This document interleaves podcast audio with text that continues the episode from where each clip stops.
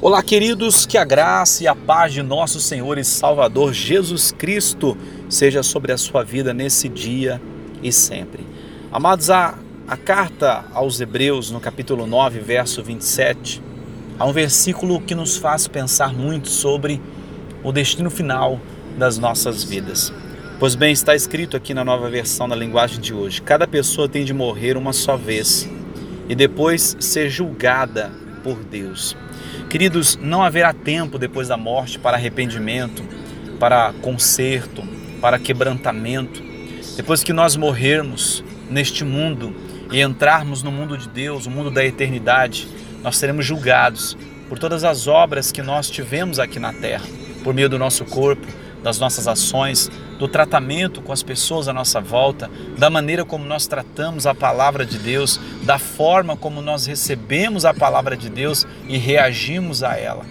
Então, queridos, não esperem serem pegos de surpresa para pensarem: ah, se eu tivesse me arrependido, ah, se eu tivesse reparado o meu erro. Nós não sabemos o dia em que nós partiremos desta vida. Não sabemos a hora, o momento exato da nossa partida. Mas uma coisa nós precisamos considerar, e já ouvimos muitas vezes inúmeros pregadores dizerem isso: você está preparado para o dia da morte? Você está preparado para a eternidade? Você está preparado para estar diante daquele que há de julgar todos mediante as suas obras aqui na terra?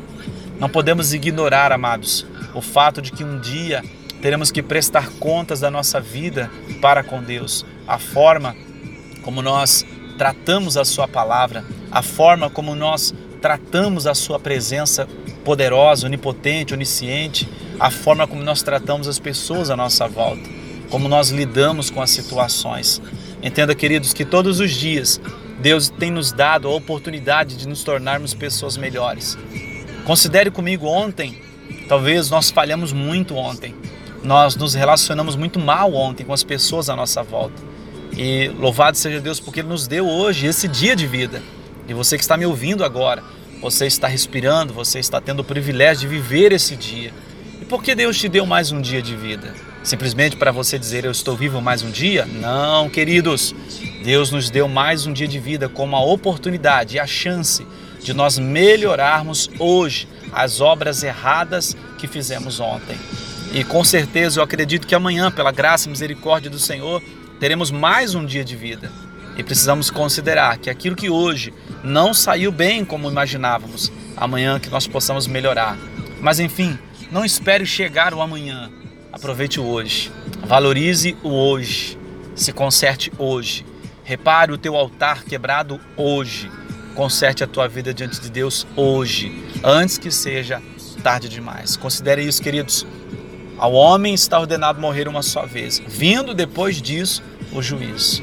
Quando os nossos olhos se fecharem aqui nesta terra e nós estivermos diante do Senhor, Todo-Poderoso, então lá, diante dos olhos de Deus, nós teremos que prestar contas da maneira como nós vivemos aqui na terra. Muitos vão querer argumentar, muitos vão querer dar desculpas, muitos talvez vão querer até jogar a culpa em outra pessoa.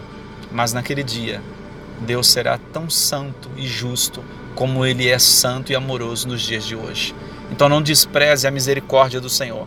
Aproveite essa misericórdia de Deus e aproveite esse tempo que Ele está te dando para que você viva um verdadeiro conserto, uma verdadeira comunhão com Deus. Considere o seu relacionamento com Deus, ou melhor, reconsidere o seu relacionamento com Deus. Conserte tudo que precisa ser consertado no seu coração, no seu espírito, no seu interior e se prepare, porque esse dia ele vai chegar. Mais cedo ou mais tarde, ele vai chegar. E quando ele chegar, queridos, nós precisamos estar preparados e sem nenhuma mancha que nos contamine ou condene aos olhos do Senhor Deus. Que Jesus te abençoe hoje e sempre. Meu grande abraço. Fiquem todos na paz e na graça do nosso amado e bom Jesus.